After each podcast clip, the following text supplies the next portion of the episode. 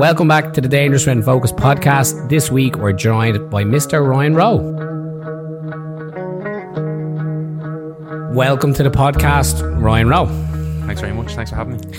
A uh, bit of an unusual one starting out. I wasn't sure if we met face to face before. Yep. And the whole idea of the podcast for anyone that's watching or that has listened is it's just for me to try and get to know characters that I know of around Dublin, Ireland, people that I see have a strong online presence, uh, things that I have an interest in. And last year, we kind of connected a bit more online and socials. Yep. And for anyone that doesn't know yourself, which if you're in a certain age bracket is very unlikely, um, I would love to kind of kind of get to know you properly and just to kind of figure out anything that I haven't already asked you, like who is Ryan Roe? So I know you grew up in Cabra, you told me you're 27. Yep. But can you bring me up to speed on how you got into the profession you're doing and, and exactly what is it that you do from a day to day perspective? Yeah. So how long do we have? But uh, Go ahead. probably it's listen? probably best to start what I'm currently doing. Okay. Um, so currently I do marketing for a few spots that be fairly well known in Dublin. Uh, Index probably being the most prominent at the minute. Yeah.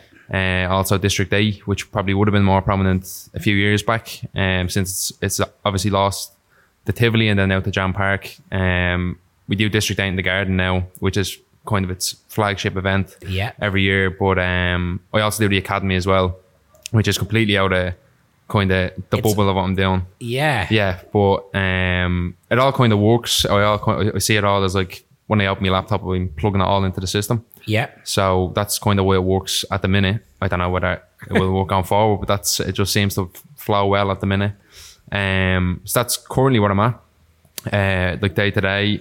Another kind of thing that I do, which has stemmed from doing what I do, I guess, uh, doing marketing for clubs, promoting whatever way you want to put it, is artist management. Which Okay. I see like- little bits online, of course. yeah, it works Obskür, obviously, being. Yeah, the Yeah, the first one. yeah. Um, so I only manage two acts at the minute, uh, which is is on purpose. I do get like I I judge off whether the kind of manage an act off the go feeling I get, and I've only got it twice.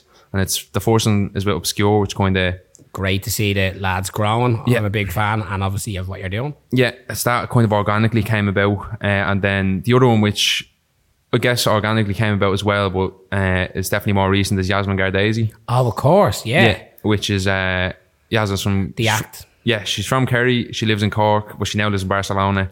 But uh, she's essentially built herself up. So Wow. um, I yeah, see the name everywhere, and Yeah. I've seen the boiler room recently. Yeah. Love to see it. Yeah. So with, with the Obskür lads, I guess we, we kind of built that together. Whereas as Yasmin has definitely built it up herself, and then we're kind of seeing how we can help her kind of grow and get it onto a global stage, which is it, it's interesting. It's kind of fast paced. It's good to be involved in.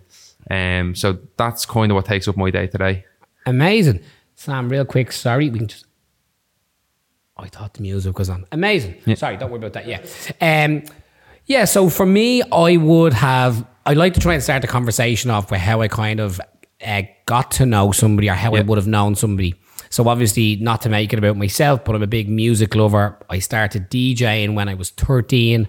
I was thinking about this this morning. Yeah. I was buzzing to have you on.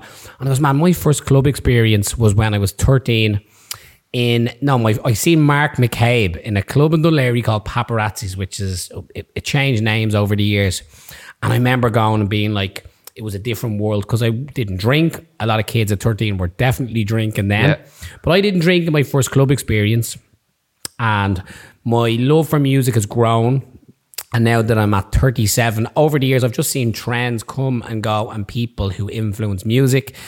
And I just, there's certain characters' names that popped along the way. Obviously, Martin from Life Festival. Yep. Um, and, you know, just certain people like Sean Darcy, then there's Ronan uh, from, what's Ronan's Subject. subject? Sorry. Like over the years. But for yourself and for me, I'm trying to think of how I first got to know you. And would I be right in saying might be around the Bedlam lads or Yeah. not so? Or like, yeah, Brian and Johnny. Yep. And I remember seeing your name and go, okay, just even your name sounds cool. But do you DJ? I know you, you have a love for music and I've seen you DJ, but like, was that like a hobby for you as well or a side project or do you produce music? No, DJing is purely a hobby. And it's a love. Yeah, Yeah. it's a love. Like it actually started out um, quite late. I'd, I'd say I was like quote unquote working in the, the industry or whatever. um, maybe three or four years, and I actually had an instant where on one of my nights, a DJ had a, a few personal issues or whatever, and actually left. It's a very polite way. Did he have a few too many drinks, maybe, or actual? uh, Who knows? Yeah, whatever happened happened, and uh, he left, and there was actually no one in the building that knew how to DJ. so we had to stick a mix on. I had to ring a few people, get some people up. It all worked out in the end, but that was Yeah. the kind of the first time I said to myself, like, God, if I'm gonna if I'm gonna do this and this happens again, I'm gonna need to to know what to do. So Okay. that's kind of how it all stemmed. Now, luckily enough, at that point I was working up in the Roy venue, so I kind of had a full club for like an hour or two before the doors opened, decks on to myself to learn how to DJ. Um, so, with no crowd, yeah. With no crowd. Oh yeah, wow, of so that's obviously a massive luxury to me. Um, and like I'd see DJing as like one percent of what I actually love about it all. Like I do love DJing; it's it's good That's fun. crazy. Only one percent. yeah, it's, it's it's definitely more of a hobby. Whereas I wish it was more than one percent, but just everything else I do just takes up so much time that it's definitely more of a hobby. Now that being said, one of the funnest things uh, I do is probably just jumping on my mates and having a buzz. Like that's kind of how I see it. If it does if it does end up in the club, happy days. Uh, the, Yeah. The last time I played was Pause. I seen the clips. You and Jake, yeah, me back to back with Jake. And that, great buzz. I say packed Yeah. out house. sick. That like that all came about just because I wanted to have a buzz with Jake. Like To- and you know what? That yeah, that's the thing. For another thing for me is to figure out my passion in life and where I'm at and things and how my life has changed. So back to when I first started in clubs, I remember uh, practicing in my room, like a lot of young DJs or stories, the decks facing just against the wall. Yep. I used to. I actually went to like Gatecrasher, God's Kitchen when I was underage, like 13, 14, into the 3Arena, which was the Point Depot. And you had to go in with someone that was over 16. And I remember seeing this, seeing like the Tidy Boys and Scot Project and all these mental artists, Tall Paul, Judge Jules. And I remembered kind of the whole wanting to be a DJ. Yeah. Thinking around the time Kevin and Perry Go Large went on and Ibiza. So my first holiday was in Ibiza. Yep. And my passion for music was just like, I don't know, it was just, I, once I was in that space after the first nightclub Mark McCabe gig, I think that's where I kind of kissed my first pick, one or two ladies. and I think they called it a me. And just that scene was kind of, it was way weird. And that's 24 years ago. When I uh, got into the the music the music scene, I remember DJing, and it was it, before I started to cut hair. DJing was a thing. I don't know what it was. I got very addicted to playing. I remember my my first gig wasn't too long after that in like a church hall. It was a place called Bounce. Hmm. I got to play a half an hour set, six records. The first tune was Fragma Toca's Miracle. big tune. Big tune. The next tune I remember was Franchino 999. It's a bit banging trance thing. And there was another tune I remember, I think it was called Fire Wire. If you Google it, it comes up. It's a bit of a stomper. Yeah, I know, Can't yeah. remember the next three. But I remember that scene and whatever. And then o- over the years, back in the day, because I kind of want to talk more about music and how it's changed and club space and everything. Yep. I remember it was a kind of mental time. Like it was really hard. The club scene here was great. I remember, I think there was traffic or spirit and all these places. Can you remember your first experience, whether it was an under 18s or a school disco, or what was your first intro to that world? so it's actually funny. A lot of people, um, a lot of people have that experience first, where it's like they want to be a DJ, and then from being, from wanting to be a DJ, that brings them to the club. Whereas I had like the opposite experience. Okay. Uh, so I didn't actually go into my first nightclub until I was eighteen.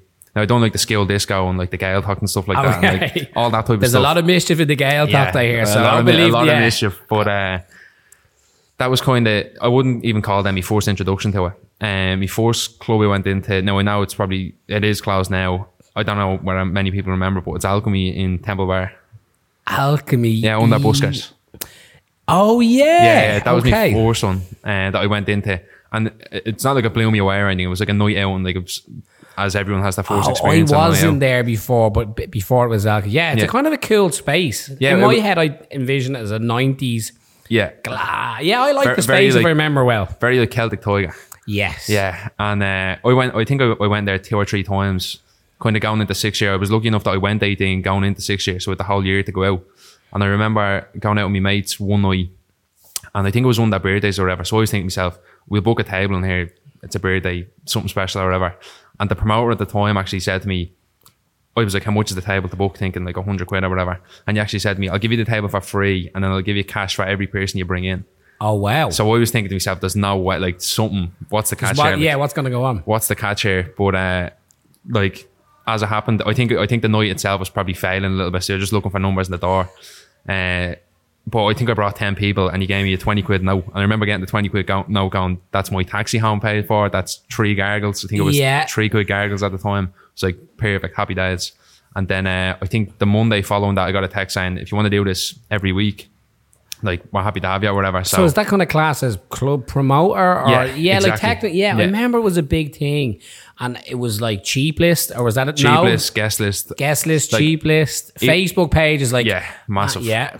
At the time I used to go out with uh, I always say this to, to my mates and especially the, the Obskür lads because they're they're a little bit younger than me but I always say we used to go out with 15 quid and I'd get you go in you I'd probably get the bus into town my mates that's all 150 you get there before half 11 in for free Yeah. downstairs probably buy four drinks that's 12 quid walk over to McDonald's chicken nuggets and then we just walk home because I'll be living in Cabra I'm close to town so whole night out for 15 quid whereas now you're not even getting a taxi into town for 15 quid Oh, it's changed massively, and Yeah. it's like, like for me as well. When clubbing started, it was kind of the same, uh, and I'm on a bit of a journey now at my age of 37 that I stopped taking party drugs, and I would have used when I first started going out.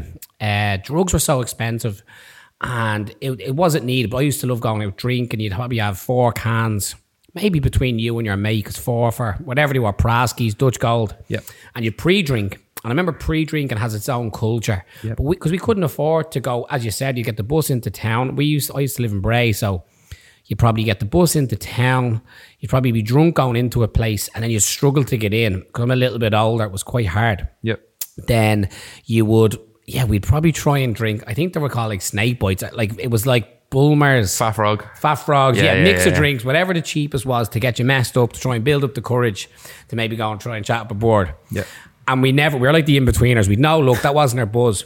But then we kind of, I went through a few stages of was going to like cheesy nightclubs and then kind of clubs. Yep. And I think my first experience as being maybe a younger guy was probably into Traffic, which is now Wigwam, which was the Twisted Pepper. Yep.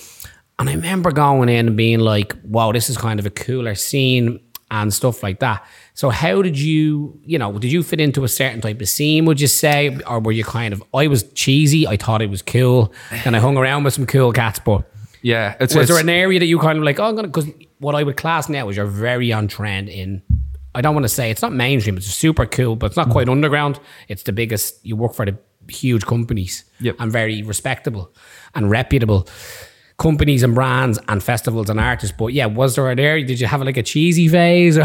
so yeah, I suppose it's funny. Like when I started out, kind of doing nights or whatever, and like it, it just simply wasn't about like obviously Because you're getting money for alchemy or in Buster Yeah. That, that was just your usual Yeah, that- nightclub. that's or was it like a student night? no, it would have been like a Friday, Saturday night, like t- three euro drinks. Yeah. like just as many people as they can. So the whole obsession there was like selling tickets. Um, so that kind of became the game. And I remember saying to myself, like, surely it's not that hard to sell tickets. It's extremely hard to sell tickets. But at that age, I just like naive. What were you networking on? Facebook? Facebook Or- mainly, yeah. Yeah, okay. Um, and then that mo- that kind of moved into. I went from alchemy that closed down then, and then within alchemy, I'd met a few lads that were doing nights in there, uh, which have then since became some of my closest mates, which is Wow. great. Like, uh, but then we kind of I remember meeting up with Rob Kirby one day in, in Starbucks, and uh, back when he was doing nights, he's, he's miles out of it now, but. Uh, I remember meeting him and being like, "This lad has his own night running. He must be doing something right. Like this must be going well." What's the night he had going? Uh, it was the Avenger lads. Oh yeah, So they had like Palace, Opium, loads of different things going on. at one thousands of people probably Yeah. around the city. Yeah, But i i- even that as a brand was never really like genre focused or like cool or whatever. It was just about students. numbers and yeah. So it, ki- I kind of fell into that initially. And then um, me and Kirby, I think we were just looking around for a few weeks and we eventually found Lafayette's with um, Paulie just on O'Connell Bridge Oh there. yeah, yeah, So yeah. we, we yeah. found that. And I then uh, DJ there, Mendel Spa. yeah, good fun. for, for the first club, I always think of it as like the perfect first little club. Just downstairs or up and down? just downstairs. Oh, yeah, yeah. minute, yeah. yeah. Um, but at the time, I was going out and I was going to like sin and stuff like that, and I was saying like, Shout out sin in a way, like yeah, know, yeah. like even Sparrow back then, like I'd, be good mates with Sparrow now, but even him back then was like a superstar back then. And I Sin remember his twenty first. He rented Powerscourt, Yeah. inside where they get like the big DJs. I seen Deck there, aka Crystal Clear, and Jackmaster. I DJ there as well. In where they make the pizzas now. I remember DJing. It was one of the best gigs I ever did. And Sparrow, I remember going, "Who's this guy? Who is this popular lad?" Yeah. And then I remember going, "He's the man to know." And does he work for Defected now, or has he moved on? He's moved know? on. He's uh, he's high in the Shwaya at the minute. Oh, wow. Uh, so he, he, he's one of the big dogs. I love days. hearing like humble beginnings and lads like Yeah. you know in Pygmalion of their twenty first, then going to Sin, and then like he could get. I remember it was like packed. I used to live above Sin, Yeah. So I do know a, li- a little bit about you, like the fifty euro wristbands. Yeah. it's a bit of amazing kind of nostalgic nightlife culture and like Yeah. stuff like that. So you were doing a little bit of that, and obviously the not the topic of the podcast. It's kind of a, obviously dangerous when focused Yeah.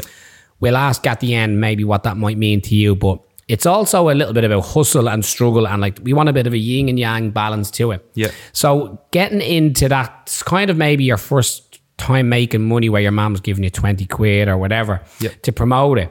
Did you kind of like, were you in a situation at home where you were like, what age were you at to try and paint us a picture? Did you, you kind of think you're going to go into finance, or you're going to become an accountant, or, you know, did you drop out of college? Or you're like, you know, mom, dad, I'm so sorry. I'm going to go work in nightclubs. Yeah, so uh, funnily enough, um, I was in around, as I was saying, I was in around sixth year, whatever.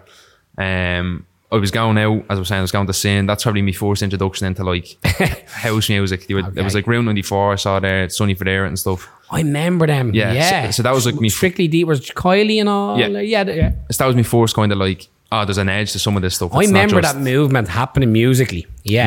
Yeah. So it's not just like cheap drinks get people out. There's actually a, a talk on behind this. That There was me- a sound as well. I remember Yeah. that Sunday. For, yeah, I'm like uh, Route 94 and like. I remember was Lee Foss in around the time, Yeah. But there was a deep house movement and hot creation. And there was like Amine Edge and Dance and stuff like that. Yeah. Like massive names now who are playing to superstars. Yeah, who are playing to 500 people in Sin, which was great at the time. I was 18. This is all, I was so impressionable. Like, and then I was getting bits and pieces of that and going back to my own nights in like Lafayette, as I was saying.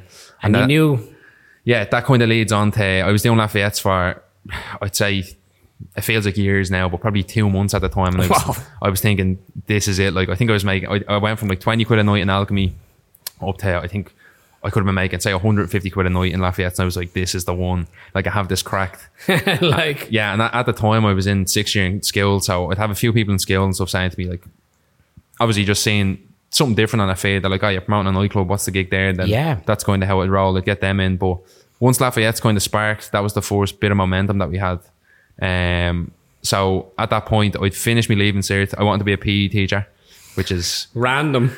as random as it gets. But I suppose I was just Probably the best, you know, uh, area to go into if you're going to Yeah. be a school teacher. So I was thinking to myself, what what job can I make decent money and probably there was little amount of effort as possible. so I said PE teacher grand. So I had my sights set on that.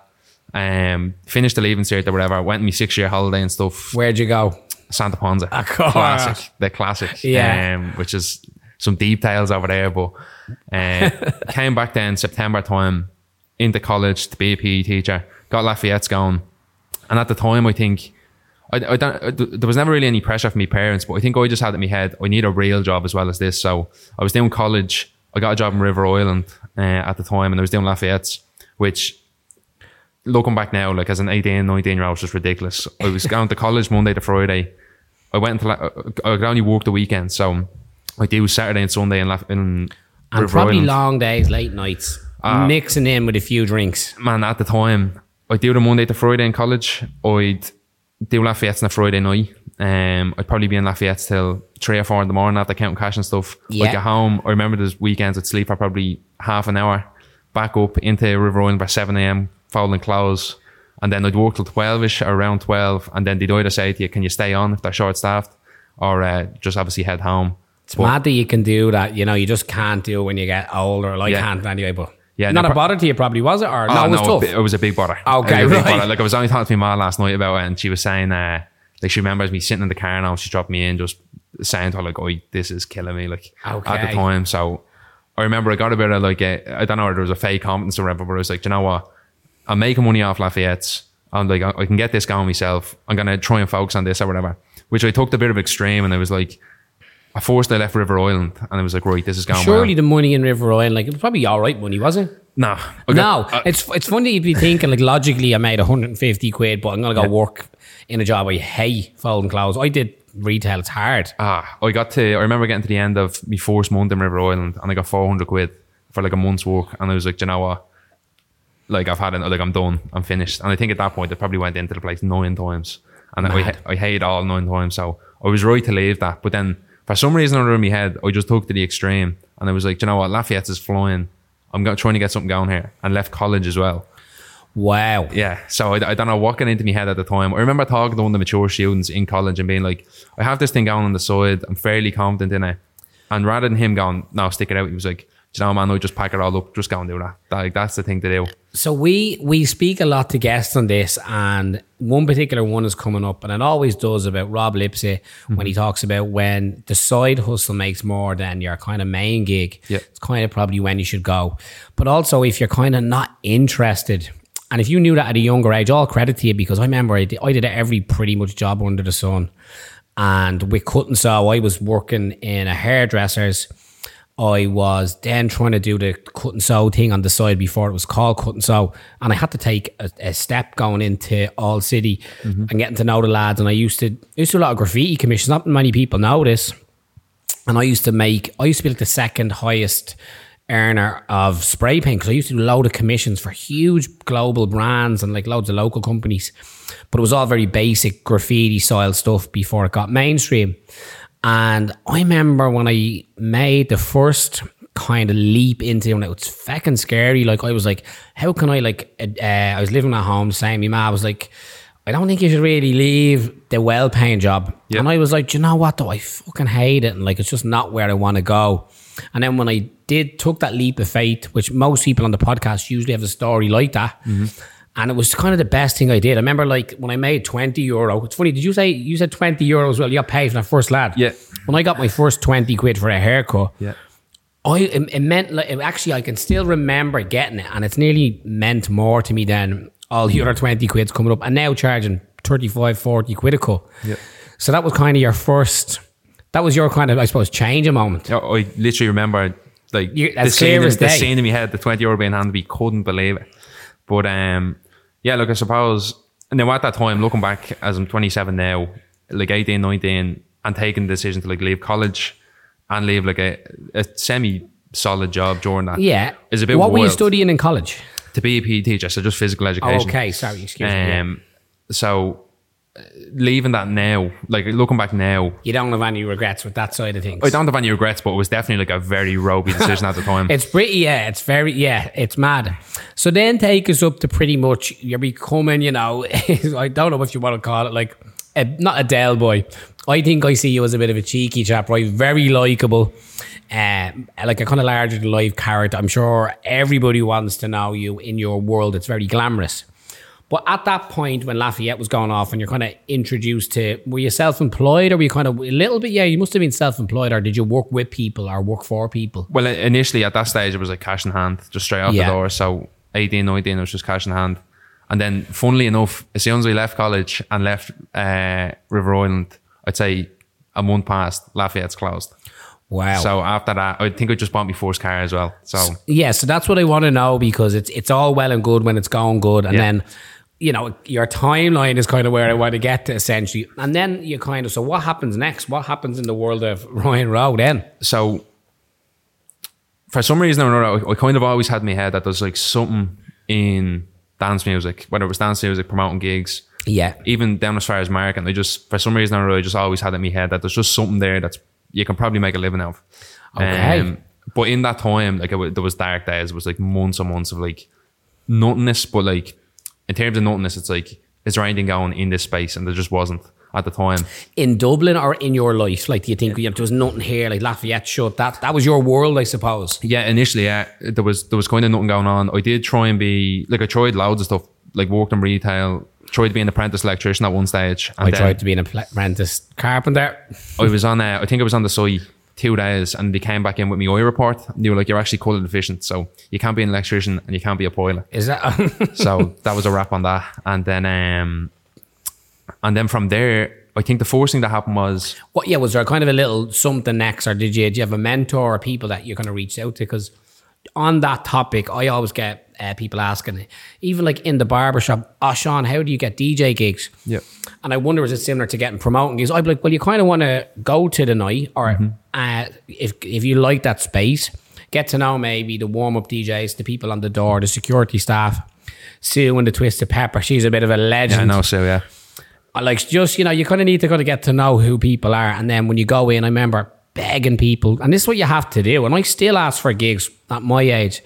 You kind of have to go in and, and know people. But did you, yeah, well, did you have somebody come to you? Did you go to somebody then up, you know, to kind of get involved with a different company after you were going through that dark period? So lu- luckily enough, the lads that I met, Rob Kirby, as I was saying, kind of done me first few gigs with him. Um, luckily enough, I started getting to know Kirby's mates, who he was promoting Okay. nights with, uh, which is the Avenger lads.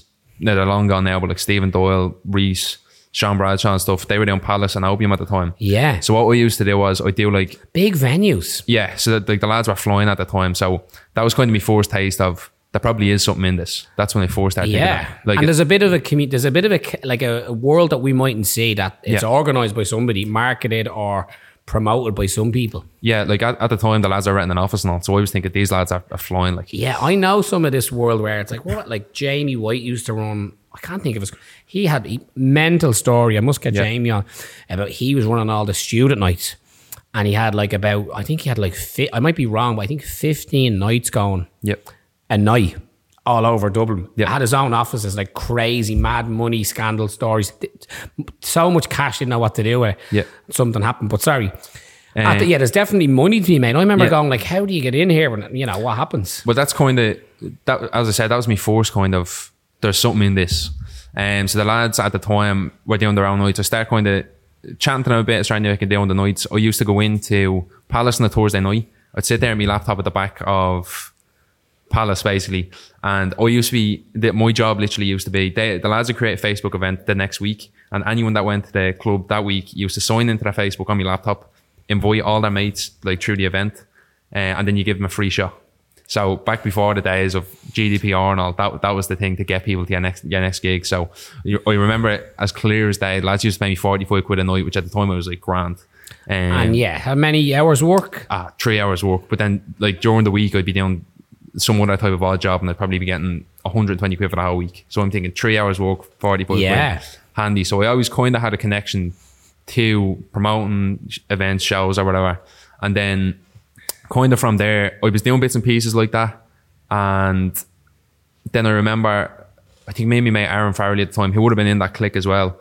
All the lads kind of what they were doing kind of faded away a little bit, and uh, we were just talking about wh- what we could do. I think we done like the odd Tuesday in Palace and stuff like that, like a Tuesday night in Dublin. Like it's It's hard, is it? yeah, but we'd high high hopes at the time, so we were fairly motivated at the time. Now there was the odd night that done well, the odd night that crashed and burned. Like They're, yeah, nobody really talks about the hard nights or the losses, but you definitely know they're slow and tough. yeah, I've been, I've had hundreds of them. I've had hundreds of yeah, dropping the DJ to a club, knowing there's no one in it, and you have to give them the whole. Oh, I think it's exam season. I think something's up. Do you, do you tell a bit of a white lie to be polite or do you be brutally honest? Because so is it your? I always think this. I did a gig one night and I was in the button factory supporting Sophie, who who's no longer with us. Yep. And she at the time had some amazing tunes. I was a massive fan on uh, numbers and the label numbers, but Claire Fifi was like the main support. Yeah.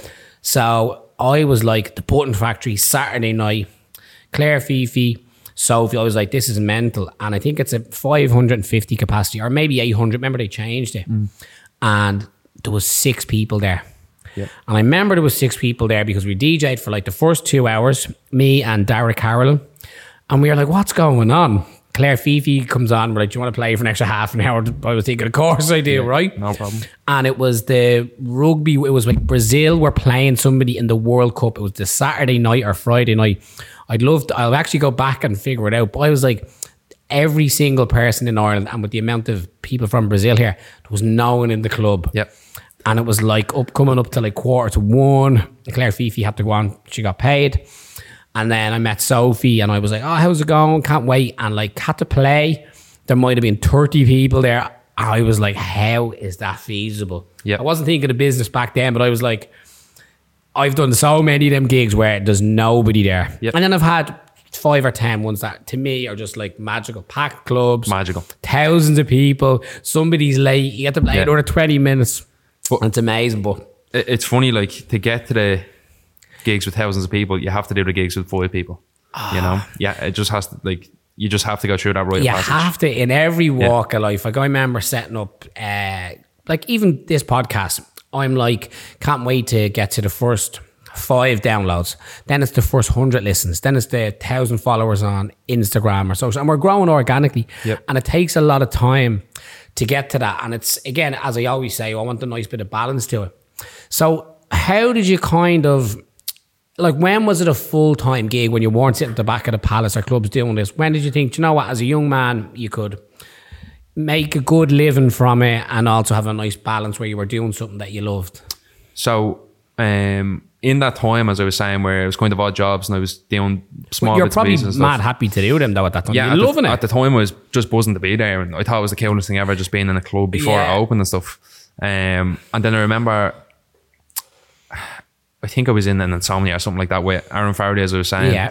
Uh, and I seen an ad that the Wright Venue were looking for a production manager. what man, that was a mental place. Yeah. wasn't it? Um, I think Stephen Lawless put it up, who does Bingo Loco now and stuff. But I, I remember seeing his status, and uh, I said, you know what, I'll, I'll give this a go or whatever. How And, old uh, were you then? Early 20 twenties. Yeah, 20, 21 at the time. Okay. Hadn't a clue We about have a great timeline here as well, actually, from you. Yeah. Yeah. Hadn't a clue about production. Knew nothing about DJing, nothing about lights, nothing. Do you remember the guy in there? I think he was the sound engineer. Was it Darren, the big lad? Yeah, does the he's like- screens. yeah, Still uh, going. Yeah, still Yeah. going. Yeah. Um, so you're in the Wright Venue. yeah, That was that Ireland's biggest club space. I Yeah. know- yeah. monster, two and a half Mon- thousand people. Like man, okay. Yeah. So you went, spoke to him, or reached out. Yeah, reached out. Uh, I think I went up and done an interview at the time. Obviously, with a lot of people I didn't know at the time, but sat there, played me case. Luckily enough, I got it. Deadly. Um, was in Royds, which I, I always say is kind of like my version of college. Um, yeah, you served your time, kind of. yeah, because I, I was in Royds towards the end. So th- I think the last two years, three years of Royds, I was there. Were they? Tr- they were really trying to figure little bits out and rebrand it and do little things. And yeah, Yeah. to be honest, I feel like it's was it a bit of an, an uphill struggle because to do that every week. I think initially it was meant to be like a live music venue. Yeah. is what I heard. And like, remember they used to pay like fifty cent to go there, or Usher. Any celebs used to get paid. I think a couple of quid cash to go and attend. It was mental. All the Yeah. secret rooms, four or five DJs a night. I DJed in most areas of it, and as I said earlier on, I DJed when you walked in in a glass case. Yeah. One time it was just money all over the place. I think I think Royds was like a victim of it was created in one culture, which is the Celtic Tiger and like money and the VIP Yeah. experience, and then it slowly shifted into people are paying to see headline DJs here. Like people aren't paying to come up and sit at a table for a night anymore. Yeah. So I think it was kind of a victim of that. Like I remember MK being out there uh, when MK was first popping off, in- Blowing off, in Ireland, yeah. and uh, like you, you do two and a half thousand people over t- like two nights, two and a half thousand people. And I think the main room only held about sixteen hundred. So you have a thousand people somewhere not seeing MK after paying to see him. Smoking there, yeah. Yeah. The upstairs, the little rooms, Yeah, the purple room. the purple room, the Scarface room, which I never got into. I think that's where all the the celebs Yeah. probably were back there misbehaving. The penthouse upstairs then as well. Yeah, the penthouse I got in at once, but aye, I DJ'd in a few. But I DJ'd in the main. I remember doing like I used to do the school the under 18s, Yeah. banging out a load of Afrojack and Calvin Harris. Yeah. Great tunes, nothing wrong with them. They might be the coolest of tunes then. Oh, we went out to Attitude. That, that's what it was called Attitude and uh, Play was the younger. They so the hang on, you probably were at one of my gigs there. Probably, I used yeah. to do them, not Yeah, even probably, kidding yeah. you. Main room and upstairs. Probably Frankie Jazz and on. Stephen, what's the guy's name? Redhead guy. He does a radio. Ah, he's a lovely lad. I can't. He does like a bit more radio shows now. Steve something doesn't matter. But Stephen Cooper. Steve Cooper. Yeah, I lovely don't, I don't know myself with just the name Yeah. popped in my head, but uh, yeah, like Royce was mental when I was So that was kind of where at the last three years you're kind of serving your time. As you said, that's how you looked at it. You were like, you got to you got to feel for what it's like. yeah, it it was the first place that I started doing socials and stuff for. So that's kind of where it all clicked. Um, Just so people might know, and myself as well. Socials meaning every social media platform. every social media platform, it's now kind of expanded into marketing in general. So Okay. like beyond socials, like if it's ads on the side of a bus, if it's a billboard, like any way of promoting. Like the new doing, skill flyering. Yeah, essentially. Um, but Royds was the first place that, like, even when the lad, the initial lads that were managing it when I got there, they essentially left, um, just to go on and do other stuff or whatever. Yeah.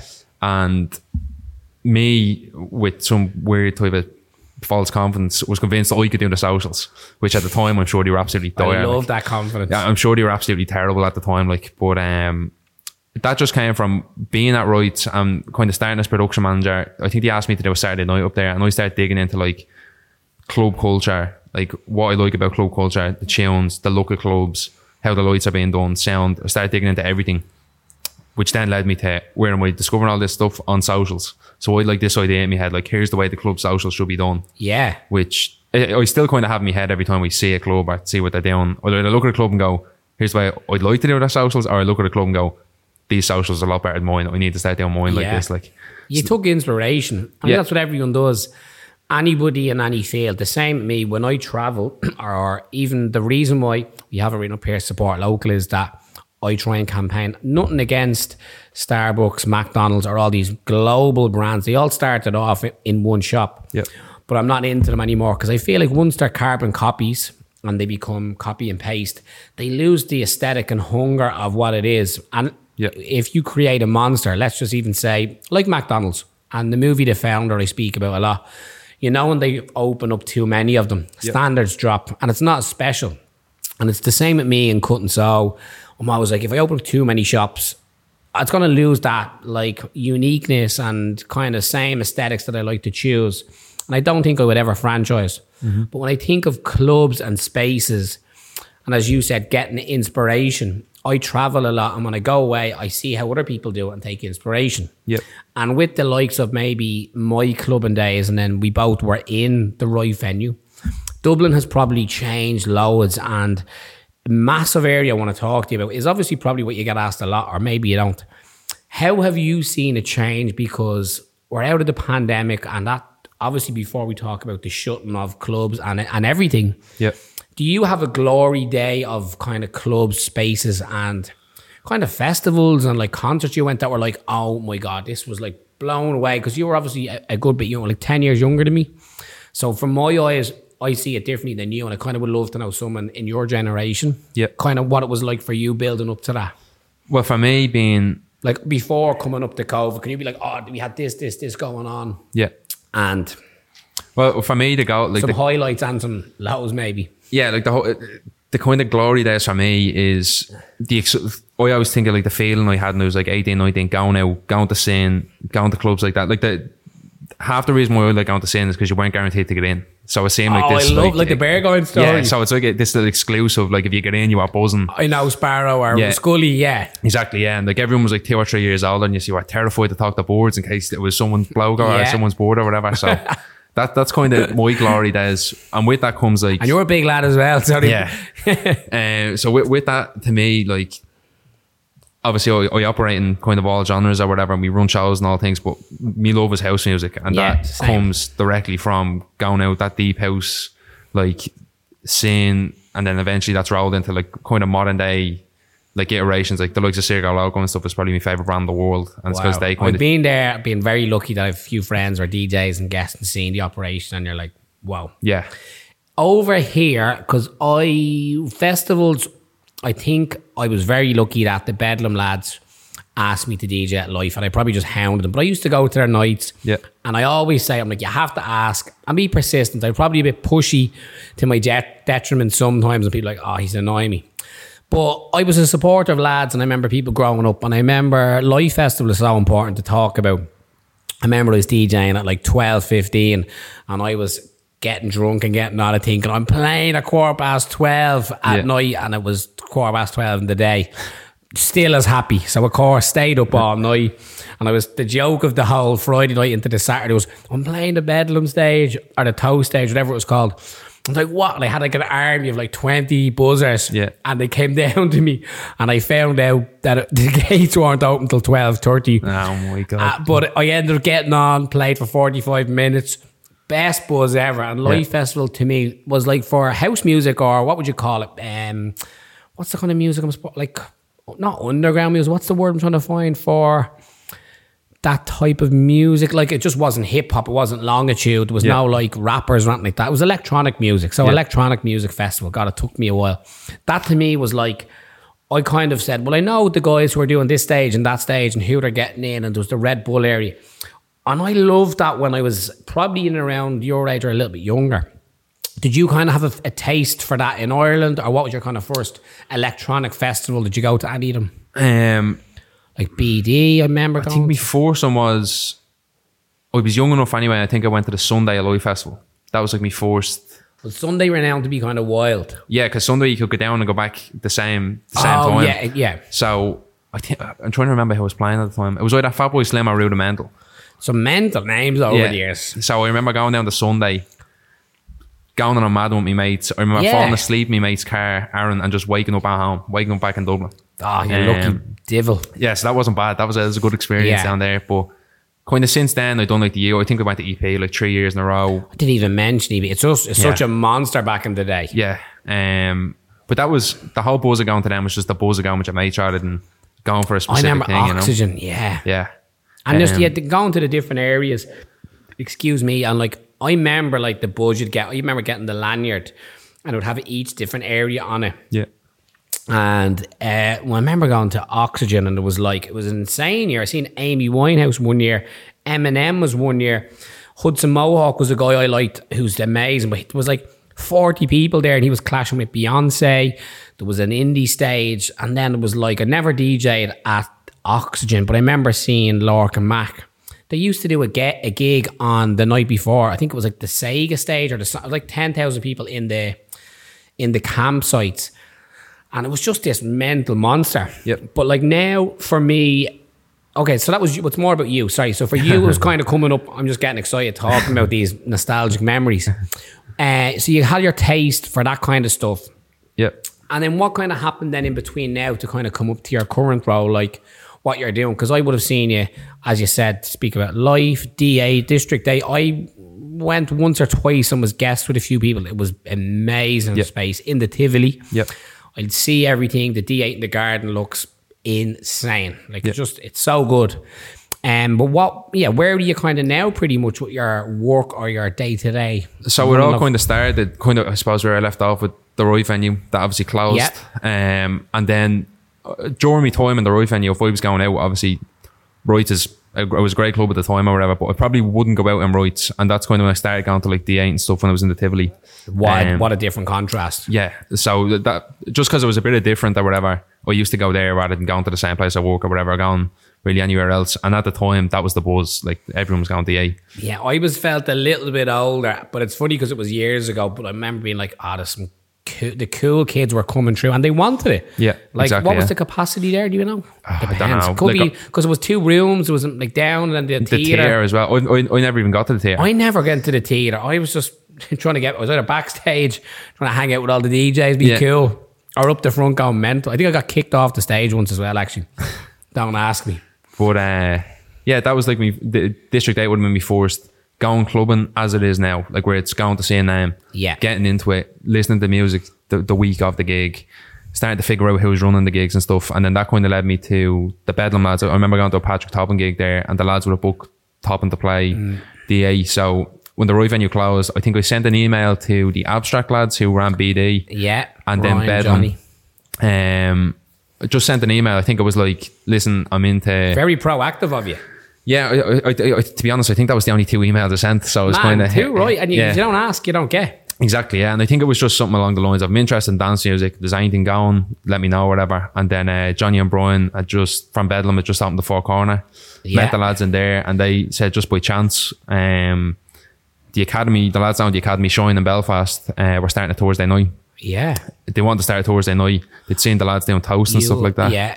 And then we started uh, conspiracy in the academy. Conspiracy. I was going to say UFO. Yeah. Sorry. Yeah, I know. I, UFOs this is how I know. I see the branding Yeah. and I see the ideas, and I love how it comes together. That's why it's Yeah. nice to chat to you. But UFO is still going in Belfast. Like Sorry, that's a that's, flyer, I know. yeah. I'm just yeah. Yeah, and then uh, conspiracy was in Dublin. Flew over the first six months. I think we started in March. So I'd say it flew for three or four months. I remember maybe. watching it. It was on a mid. It was a week Thursday night, was it? Thursday night, yeah. Yeah, I remember seeing it in the acts and the DJ box on the ground sometimes. Yeah. Am I right? Yeah, on the on the dance floor. On the dance floor. Uh, I think Jacob was the first person to play it, and like it flew as all big nights there when you first started them. Yeah. and then trying to run student nights over summer and stuff like that. I think I had a bit of a revival then September to December, and then eventually just phased out just before the pandemic. Um, Okay. but as I was in there, I got talking to the academy about doing Friday and Saturday nights as well. Uh, so that's kind of how that stemmed. Um, and then, as I said, the Shine lads who were in Belfast own the academy, who they'd be doing kind of ravey stuff as well up north. So Yeah. I see a lot of people talking about it. People want it, do they now? That's how it's evolved. There's, Yeah. It's not like going and listening to like Flo Rida and like Rihanna and like, oh man, the crap we used to have to deal with back Yeah. in the day. There was no like broader uh, genre of music to, go- to music to go out to. Mm-hmm. And now I love it. I think I think so just before the pandemic as well, I think it's great that now you have all these club nights and promoters and up and coming and well established people that you can go and see a night in like cool, quirky spaces. Yep. Um, so then we not worried about the pandemic. Where do you think music is at now? When I see the likes of yourself and the people you work with, I think it's actually in super safe hands. Like the likes of Index. Shout out Ryan for giving me an L warm up slot there or support slot. I look man, it's I was blown away. I couldn't believe even the garden. Like it was beautiful. The setup, the professionalism. I've been a guest with uh, Deck Lennon to all of the clubs. I've been VIP, not VIP in Berghain, and that sounds a bit wanky. yeah, get you, yeah. But I've gotten in with him, and there's no frills there. It's kind of like there was not even like a, a backstage area, if Yeah. I remember correctly. But when you went into Index, production, light, sound, crew, yourself. Yeah. I couldn't believe it was like I was like, wow, if this was around when I was younger, it would have been bananas. You wouldn't have got me out of the place. Yeah. But do you think music, apart from the crap, is there crap venues in Dublin that licensing? We could talk about all that area. Yeah. But do you think music? I think it's in safe hands from my outlook. Have Yeah. you any concerns on it that you'd like to voice where you're like, you know, man, we wish we could open more nights, more times, Yep. you know, better licenses and laws? What would be your kind of two cents on that? Because I'm not, you know, 21 anymore. Well, well, first and foremost, just even about Index, like the all the credit for Index. I, I nearly see myself as a middleman. Like Martin booking Index and Fernando actually putting the club together and his vision for the club is world class. Like Yeah. I, I just see myself as kind of the translator of getting it from the lads' ideas out to the public. Okay. Uh, so that's kind of where I see the myself. branding as well, the font, the photos, the Yeah. lighting, the sound, the whole thing, the package. It's a Yeah. mental But, animal. uh, I'm happy enough to say like a lot of time and effort does go into getting that right. That's Yeah. a, it's a big thing for me. I think I have a little bit of OCD on that stuff. I think if the branding is wrong, if you go through any successful business, Yep. and I tell people to look around when they walk through a city, see where might like if you look at Heartbreak Social, Yep. you know that is the, the spot, Yeah. because gold leaf, hand embellished, hand sign writing, font. They're using the best light boxes and decals on the window. Yeah. That's when you know something's quality, and I think that from Index, and that does stem from your poster before you put out the gig or announce the gig, and then when you get there, so. Yep. It's a whole big, huge system, I think. So credit to people need to be given credit to from the ground up. Yeah, I, I think people Even from the, the staff, you know, the security when you're coming in. If they're wankers and they're like they're not they're not reading the crowd right, get a bad name. It has to be a safe space, I'm sure. Yeah, like I think for Index as well, like we want it to be more than just I'm going to see a DJ and it's on for yeah. two hours. You want the whole experience. You want standing in the lane, seeing the names on the wall you're going to see. Like you want it to be an actual valid experience that when they're talking to the mates from London or they're talking to the mates from Paris or wherever, that pre- we- they're saying when you come over here, we go to Index and have a good night out. Uh, and that starts from, as I said, down as far as branding and stuff like that and how important that is for us. Um, and yeah, hopefully it stands the test of time. Yeah. How long is it going now? Pretty much. So in Index, new home. Index was in its new in, in where it is now in Liberty Lane. We're there since September, open September seventh with with Armand Van Helden. But um, the lads, I think the lads are running gigs with the Index brand since like 2018 maybe. So, so fresh and i love that about the branding and the whole like it's yeah the brainchild behind it needs to be credited and it's not just the face of our people Mm. that would recognize i'm sure your phone gets blown up by thousands of people every gig Mm. what pretty much is well, what's coming up next for yourself? Do you think? In term, maybe professionally more so. Is there anything exciting you can tell us about, or is that that you're looking forward to? Because it's you know it's only the end of January. You Yep. just played to a sold out index We pause it. But what's kind of for yourself something you're really looking forward to? I know D8 in the garden, Carl Cox. Yep. mental. Anything Um, else? Yeah, with the D8 in the garden shows, we've a few kind of my goal this year, and it's something we, I'd feel fairly passionate about is getting indexed to like a global level. So you've, you've As you said, Circo Loco is your favorite. brand exactly, and what- yeah. and like your brands like Teletech and stuff like that in the UK who are fairly new, um, who are doing that on a global global level, you know. So getting indexed to that kind of stage is where where I wanted to go. We have a few things lined up. We have a fairly special show in a special place in London on Paddy's Day, which should should be it should be a great show. Paddy's. Day is on a Sunday, obviously, so Yes, um, it should be a fun one. I seen that on my calendar was doing the year. Yeah. Well, look, I'd love to get you back on for another chat because I didn't chat about anything I really wanted to. Was just me telling you about my nostalgia and all the rest. Yep. Um, I do like to ask every guest what does dangerous when focused mean to them. Mm-hmm. Like to you, does it mean anything, or does anything spring to mind? I know I'm kind of just springing it onto you. Well, what what springs to mind? The dangerous and focus thing. And I don't know what I. I Don't, worry, I won't take any insult. No, I don't, I don't know what that dangerous is the right word, but the, the kind of first thing I think of when I think of that is like the flow, not like flow state, but when you have a bit of momentum behind it and you're working and it's just everything's kind of going right, uh, and that's stemming from the hard work you're out there doing. Which Yeah. obviously all all success is hard work and a bit of luck. Yeah. But obviously the harder you work, the luckier you get usually. So that's kind of the way I'd see dangerous and focus. You know. Man, I love it. Ryan, you're a legend. Thanks for your time, brother. really No all. appreciate it. Thanks for having me. Thanks, lads.